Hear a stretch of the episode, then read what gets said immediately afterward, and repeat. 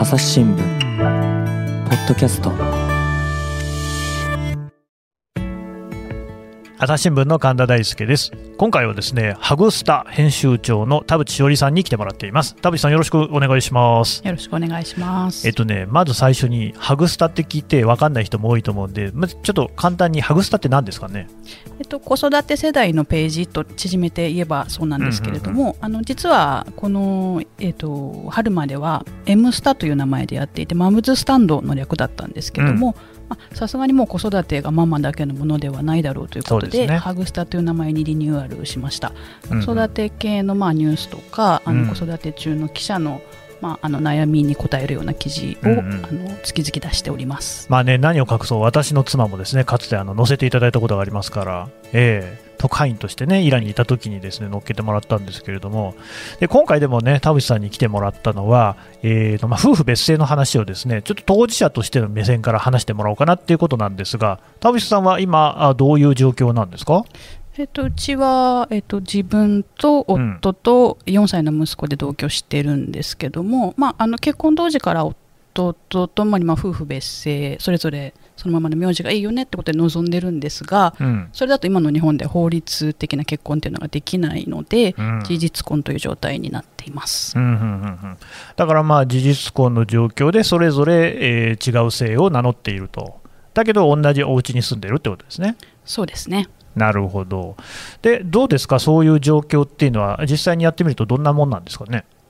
特に不利益はないんですが、まあ、子供がその戸籍上で非着出子、まあ、昔でいう婚外子ですね、うん、になってしまうのでちょっとそれはなんか、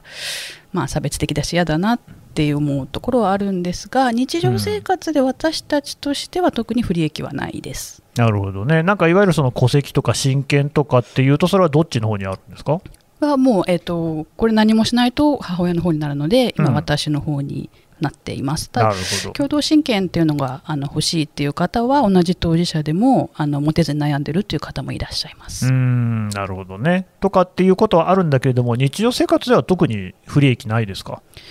そうですね。今のところあのもうちょっと先輩世代になると、まあ、急にその夫婦のどっちかが入院したりですとか、うん、あと相続ですよねで夫婦とか親子の間でそういうふうに見なされないのですごいなんかそれこそ本当不利益を被ったりとか、あとあの海外で頻繁に働く方もしかしたら特派員の女性の方とか多いのかもしれませんけれど、うん、あのいちいち名字が変わってパスポートの手続きとか、うん、すごい苦労しているという話はよく伺うことがあります、うんうんうんうん、そうなんですよね。だからあれですね田淵さんだから他のそういうその、まあ、別姓でいるカップルっていうのともその取材をしたりとか話をしたりとかそういうことを結構なさってるんですね。そうですね、はい、割としています。うん、そうするとやっぱり皆さん、それぞれにいろいろこう悩みはあったりするところもあるけれども、現状に満足している部分もあるみたいな感じなんですか？そうですね、あの、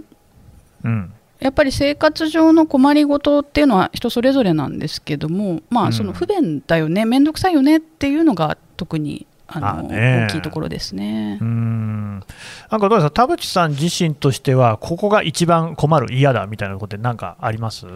その手続き上の不便がまあない分なのかもしれないんですけど、うん、まあ、個人的にはやっぱり別姓にしてるとか事実婚にしてるという話にちょっとこう世間話としても触れるだけで、うん、なんでなんで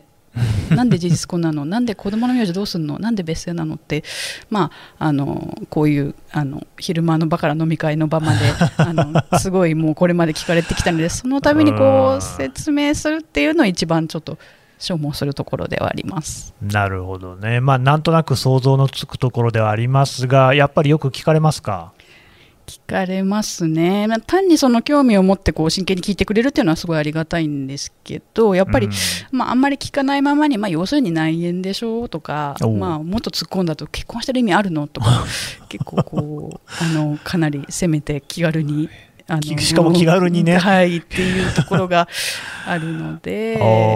あとそうですね、うん、これは本当世代に関わらずなんですけど、やっぱり籍は入れた方がいいよとか、はあまあ別に名字ぐらい変えたって減るもんじゃないじゃないみたいな 減るへ減りますけどね、それはね。そういうその自分と同じやり方をプッシュするために、まあ、話してきたりする方もいらっしゃるので、うん。まあ、やっぱりこの辺りがこう皆さんもう面倒になってしまって別姓を選ばなかったり、まあ、選択的夫婦別姓の議論が進まない理由なのかなというふうに思います。それってあれですか、もう実際にこうご自身が結婚をされていてか、改正をしている人がそういうふうに言うんですか、それともそうとも限らないんですか？まあ圧倒的にそうですね、まあ、あの仕事上やっぱり女性より男性の方が多いのでで、あの未婚の方より既婚の方の方が多いので、うん。まあ、男性の既婚者で自分は改正してあの名字を変えたことがないという方がそういうふうにおっしゃる方も多いんですがただ年齢はあまり関係なくてあの若手の同業者にも割とこうかなりしつこく聞かれたりして。なんていうんですかね、その仕事の場とかうん取材の場ではこれからの時代は多様性だよねみたいな こう言ったり。言ってるでしょうね、そう多分ねなんです書いたりしてる人も割とこう夜の飲み会では、まあ、今言ったようなことを言ったりするっていうのが、まあ、飲み会とかね。そうですね。現実素が出出るのかなっていう、はい、それちなみに席を入れた方がいいって言ってる人は何を根拠にそんなことを言ってるんですかね？なんでしょう、まああのーなかなか自分たちがそうしていて、でまあ、日本の多くの夫婦がそうだとそうじゃないのがイメージできないっていうのがが多いかもしれませんよね。なるほどね、はい。まあやっぱりだから、ね、選択的夫婦別姓って言ってるわけですから、別に一緒にすることを否定しているわけでは全然なくって、そのまあ選択肢を増やす、別姓っていうことでもいいじゃないか、あと、まあ実際、そのね国籍の違うカップルだと、今でも別姓とかふ、日本でもね、普通にやってるわけだし、おかしいよねっていう話でしかないんですけど、やっぱそういう反発みたいなのはどうしてもありますかね？ありますねうんやっぱり日本ではその結婚するカップルのうちの96%は女性の方が名字を変えているので、うんうんあまりにもそれがもう普通になってしまっていて、うんまあちょっとこう想像しにくいっていうこともあるのかもしれないです。田口さん、自分でこう、なんであなた逆に同性なのって聞いたこととかないんですか？あありますあります。あります。どうでした、はい反応は。えっていうまあもうその いや同じことなんですけどね、なんで別姓っていうのとね、はい。あその同性イコール正しいみたいなね、そういうその変な先入観というか、ステレオタイプがあるから、それを聞くことをおかしいと思わないってことなんでしょうけれども、聞かれたときに自分で、あって思う人もいるかもしれないですね。そうですね。やっぱりあの変えた方じゃない多くは男性の方はそんなに多分その変えた方名字を変えた方の、まあ、多くは女性のほほど多分あのこのことを強く意識しては考えてない方が多いと思うので、うん。っていうこともあると思いますね。あとどうですか、わあ、意識高いねとかって言われます？言われますね。偉いねとか言って。偉いってなんで？だからそれは田口さんとしては自然にそうなってるっていうことでしょうないですもんね。そうですね、まあ、ただの名字といえば名字です、すごい田淵の名前にこだわりがあるっていうことでもないですし、うんうんうんうんまあ、田淵しおりっていう名前でものすごい高名な記者でもないので、まあまあ、あのまあ、こうなんていうか、すごくこう意識が高いっていうふうに捉えられるのもちょっと、うん。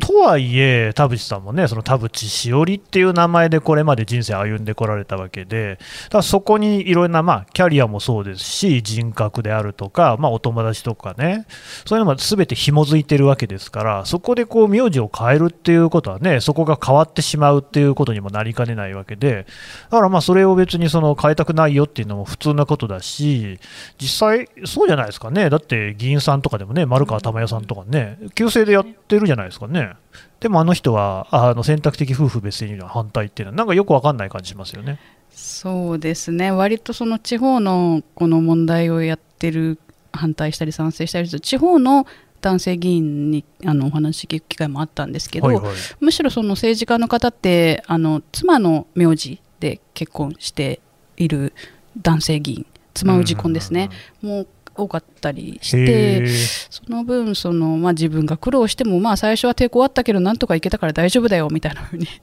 言われたこともあったり、はい、しました、ね、なるほど。その、そういったなんかアドバイス的なものっていうのは結構受けるわけですね。アドバイス的なものは多いですね。なるほどね、はい。やっぱりどうなんでしょうね、こう不思議とこうそういうところで自分が正しいっていうことに対する疑問っていうのはあんまないんですね。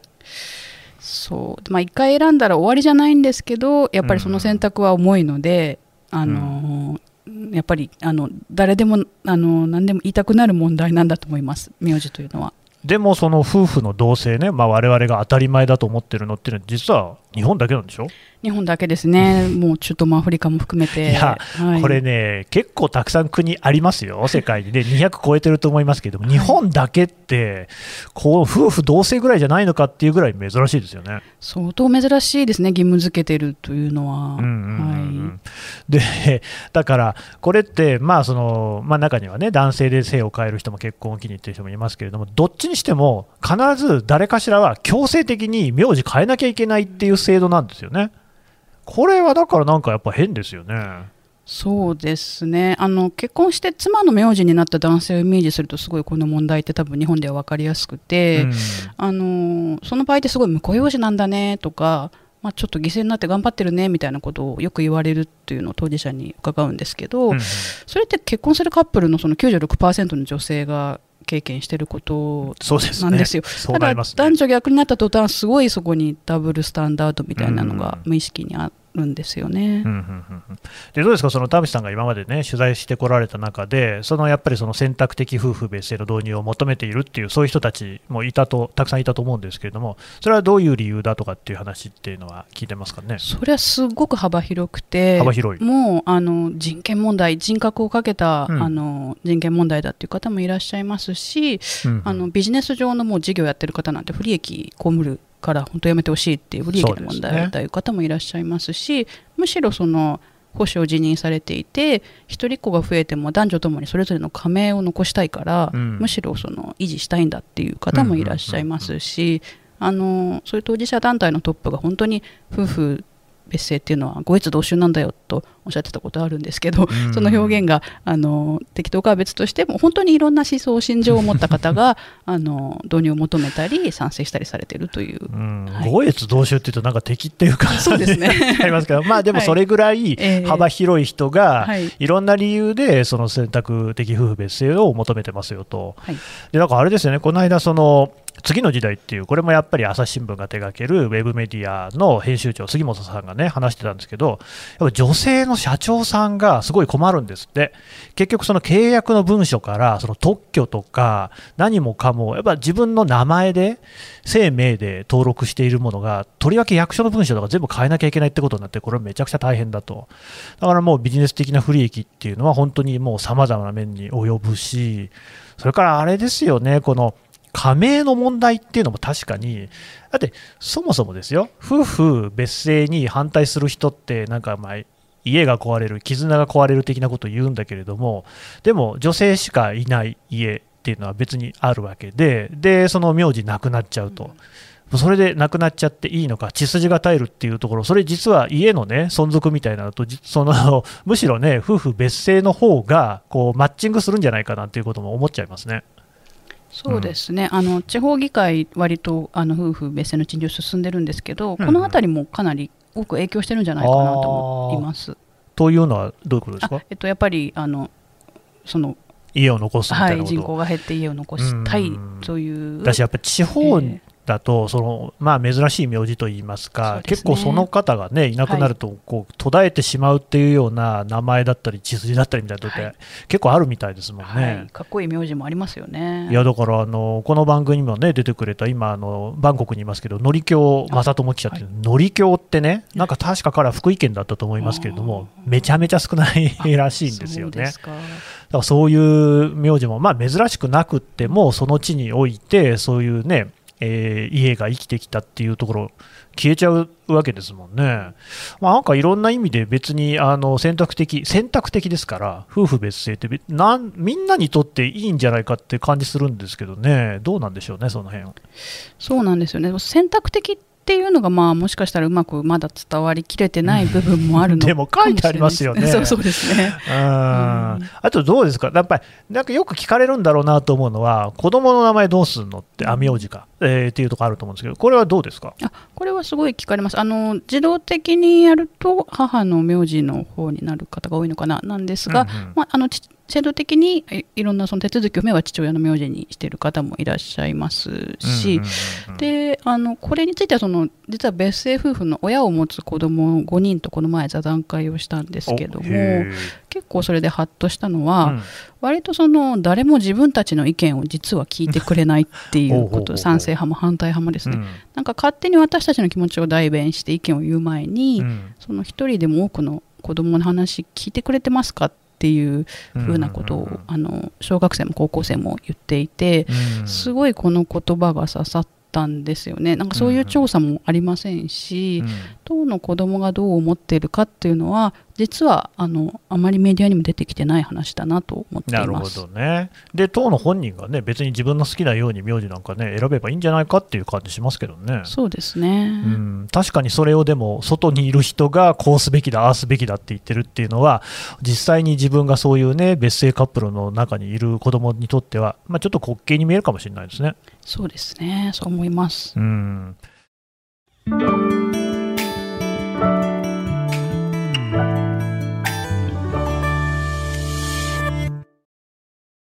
忙しい時でも大事なニュースはチェックしたい。それなら朝日新聞デジタルの紙面ビューアーとポッドキャストはどう？紙面なら見出しの大きさで大事なニュースが一目でわかるしポッドキャストは通勤中でもながら聞きできるよ。いつでもどこでも。朝日新聞。あとどうですかね、そのやっぱり田淵さんもこういった取材をね、続けてこられて、うん、こういう問題もあるんだなみたいなのって、他にありますか？あえっと、別姓についてそうでですすね。よね。。あのまあ、やっぱり一番デリケートだなって思うのはこれからこう結婚して、あのそれを選んでいくというよりもやっぱりすでにもう一度決めてしまっった、でしかもそのどちらかが夫か妻のどちらかが望まない形で名字を変えちゃったっていう既婚者の方に対してやっぱすごくデリケートでうん内心に立ち入る問題だし、あとその究極にはやっぱり夫婦間の意思疎通の問題でもあると思うので、あのーやっぱり夫婦のどちらにもこう話を聞くとやっぱり結婚当時名字についてそんな話しなかったとか、相手の思いを違うように思い込んでたという夫婦も多いので、こうなんというかあの制度として夫婦別姓が仮に認められて法律婚で制度的に完全に平等になっても、うん。やっぱりこの辺りのその意思疎通の話とか温度差みたいなのっていうのは戦術のダブルさ先ほどのそのダブルスタンダードの話もそうなんですけど、やっぱりあの残ってはいくのかなと思います。うーんそうなんですよね。でね、これ、僕、夫婦別姓の問題をめぐってね、そうちょっとね、いろいろ考えて、自分なりに考えてみたんですけど、思ったのが、そのさっきのね、結婚をするときに、どっちかは必ず名字を変えなきゃいけないっていう不自由さ。でね、そもそも名前、生命って不自由だなと思うんですよ。だって別に自分で選んでないじゃないですか。生まれた時勝手ついてるんですよね。僕はあの神田大輔って名前で、まあ、あの神田の方はもともとそういう名字なんですけれども、なんで大輔かっていうとね、生まれた時4000グラムあったんですよ。でかいから大輔なんですよね。簡単すぎないですかね、僕ね、だからほら、小学校の時とかね、名付けの理由をこう親に聞いて作文にしなさい、そして発表しなさいみたいな授業あるんでしょ。みんなね、それぞれにね、やっぱこういう由来がある、こういう由来があるって言ってね、すごくこうね、あの親のこう込めた思いをね、楽しそうに、あるいは熱っぽくこう語ってるわけですよ。で、僕だけそれでかいでしょ？で、僕の友達にね、コウジって名前のやついましてね、それと長男なんですよね。なのにコウジで、字っていうのはね、数字の2なんですけれども、それはあの山本浩二っていうね、広島のあの名選手がいて、監督もやってましたけれども、僕ね、昭和50年生まれで、その同世代が広島カープが初優勝した年の子たちなんですよね。だから、浩二なの。長男なのに。っていうこと2人で、俺たちって本当あれだよな、名前がなんか意味わかんないよなとかって言ってね、えー喋ったりしてましたけれども、そう、何が言いたいかって、決めらんないでしょ。そうですでね。ね、もうやめないかと思って、そういうの。僕の提案なんですけど、もうあの名前って数字にしないですか？ああ18265399みたいなマイナンバーみたいなそうそうそうそれでもうその時々局面、えー集団とかによって名前変えたらいいんじゃないかと思うんですよね、ここでは神田大輔だし、ここでは佐藤大輔だしみたいなね、なんかその、まあ、ここではなんかジョニー・マッケンローみたいな、なんでもいいじゃんなっていうね、うん、そういうのをなんかこうね、もう少しこう自由にできないのかなと、なんでそれを話をするかっていうと、覚えてます？あの悪魔ちゃん騒動ありましたねあの自分の子供にその悪魔っていう名前をつけようとして、で漢字は悪も魔も別に使えるんですよね、人名に。なんだけれども、あれ、昭島市なんですけれども、東京都の。が、受理を、あ受理はしたんだけれども、戸籍への登録を拒んで、まあ、やっぱり子供がそういう名前じゃ不幸になるだろうっていうね。で果たして命名権とその、ね、でも役所として別に不備のない書類をその受理しないっていうことどうなんだっていうことで大論争になったっていうああいうのもなんかどんなもんなのかなっていうね。だって、そのまあ、悪魔ちゃんっていう名前は結局つけられなかったんですけれども全然本人望んでないしで、まあ、名前はねわりかしそんなに難しくなくあの正当な理由があれば本人が成人になったと変えることはできるみたいですけれども名字っていうのは全然変えられないみたいですよね。めちゃくちゃ大変らしくって。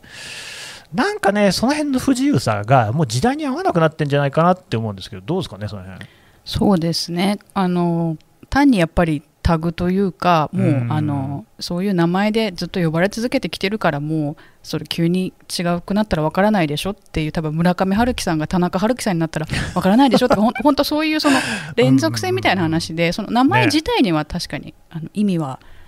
まあ思ってる方もいると思いますけど私も意味はないと思います。うん。なんかね、よくネット上だと、その匿名、実名論争ってあるんですよ、はい、匿名の方がいい、実名の方がいいみたいなね、あれも本当、意味がないと思っていて、あまあ、その実部自分のね、実社会上のこう経歴をそうソーシャルメディアとかネット上に持ち込む場合には実名になるけれども、逆にソーシャルメディア上で、この発言をね、こういう面白い発言とかをいっぱい積み重ねてきたっていうのは、匿名だろうとなんだろうと、そこにこう紐づいてくるわけだから、例えば、タラレバさんとかって言ってね、すごい有名なあのツイートする人いますけれども、犬のアイコンですけれども、まあ、誰が見たってタラレバさんはタラレバさんで、まあ多分本名あるんだと思いますけれども、そちらの本名よりも、もうタラレバの方が強いわけじゃないですか。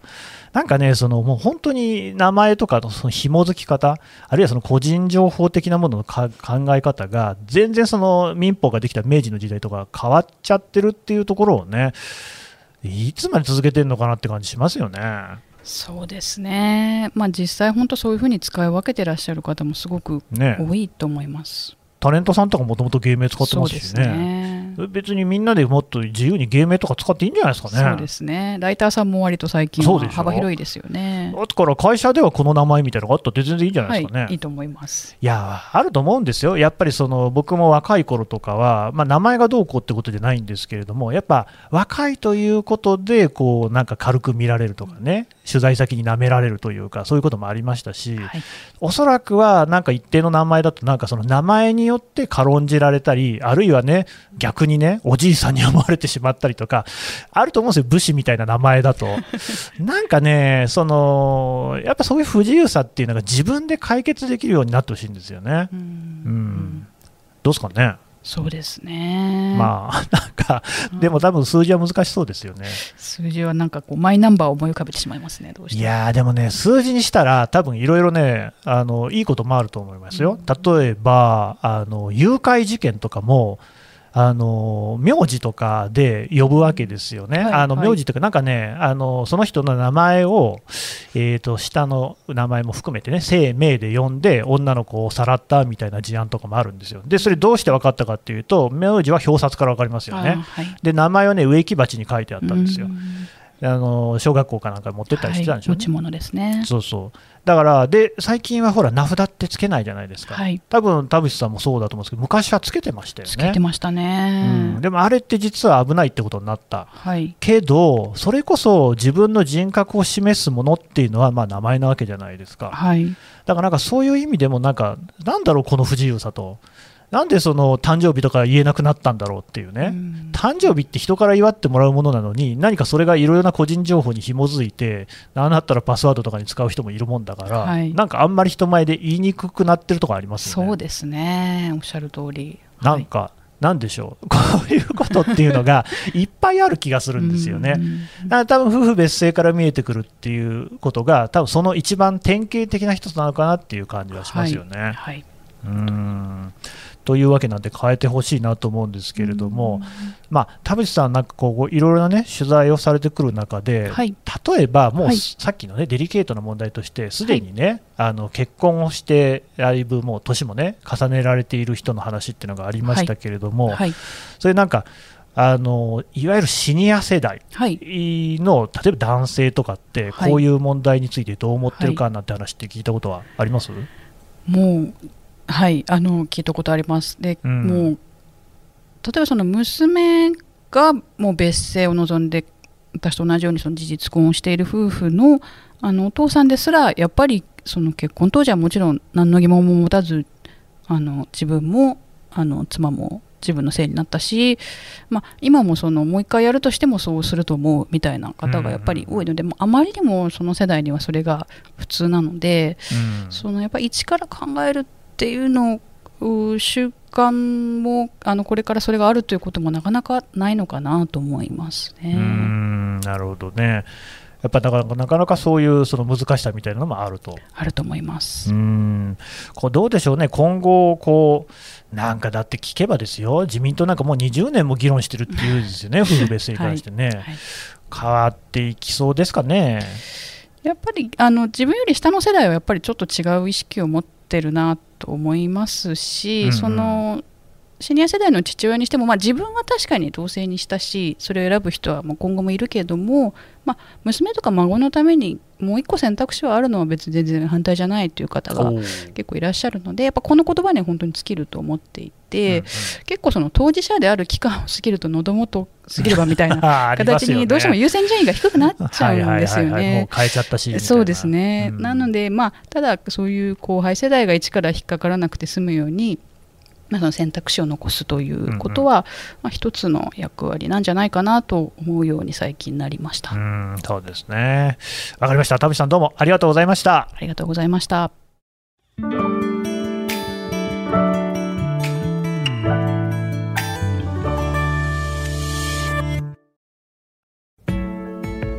はい、というわけでですね、ハグスタ編集長の田淵しおりさんお話を聞いてきました。で、田淵さんからお知らせがあるんですが、はいまずあの記者サロン出るんですね。はい、はい。えーベリーのモデルの牧野さやさんという方と学ぶ家族とジェンダーという3回の講座をあの6月の25日から予定しているんですがうん。それの2回目のあのテーマとして私が夫婦別姓を選ぶ理由ということで、牧野さんとあと弁護士の菊間さんと、えーをゲストにお呼びしてえー私が司会を務めて、えー記者サロンという形で夫婦別姓を考えるイベントを予定しております。あのオンラインで、うん。えー無料なので、うん。えーもしお時間のある方は7月9日の午後5時からなんですけれどもご視聴いただければ幸いです。まあね、あの参加無料ってこともありますし、実際にやってみたらどうなるのか、どの辺がね、こういうこと聞いてみたいみたいなこともね、ある人もいると思いますんで、ぜひ、はい。あと日付と時間もう一回いいですか？はい、えー7月9日金曜日の午後5時からです。はいえーそれとね、もう一つね、その編集長を務められているハグスターについてね、もう一回ちょっと聞いてみいいですか？はい、えー、とコンセプトとしては子育て世代の悩みに向き合うという、うんまあ、ざっくりとしたものなんですけれども、まあ、あのジェンそれこそジェンダーの男の子の子育ての話ですとか、うんまあ、離乳食の話ですとかあと女の子にあのプリンセスものをどう向き合うかみたいな話ですとか、まあ、あの割と身近な悩みをあの今後も、まあ、実用的にかつあのちょっと掘り下げてエビデンスのある形で報じていければと思っております。いやこれね、まあ、女性はもちろん男性もねぜひ読んだらいいと思うんですよ。っていうのは父親のモヤモヤっていうシリーズもね我々やってるんですけれども、はいあのねやっぱママ友っていうのは皆さんね上手に作るんだけどパパ友って全然できないんですよね、まあ、私もいないんですけどそういうのでその、まあ、育児とかね家事の悩みであったりあるいはこうなんかこういうなんかね身近にはこう身近にはというかテキストで読むとあこういうこと悩んでる。でもこういうふうに解決してんだとかねいろいろなこと載ってますんでそこを参考にして、まあ、ネット上にパパ友いるよみたいな感覚でね楽しんでもらえたらいいんじゃないかなというふうに思います。えっ、ー、とハグスタで検索したら出てきますよね。はい出てきます。はいというわけで田淵しおりさんでしたどうもありがとうございましたありがとうございました。朝日新聞ポッドキャスト朝日新聞の神田大輔がお送りしましたそれではまたお会いしましょうこの番組へのご意見ご感想をメールで募集していますポッドキャストアット朝日ドットコム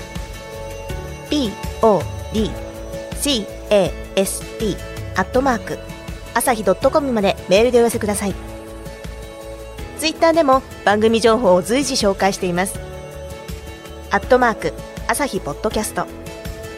朝日新聞ポッドキャストで検索してみてください。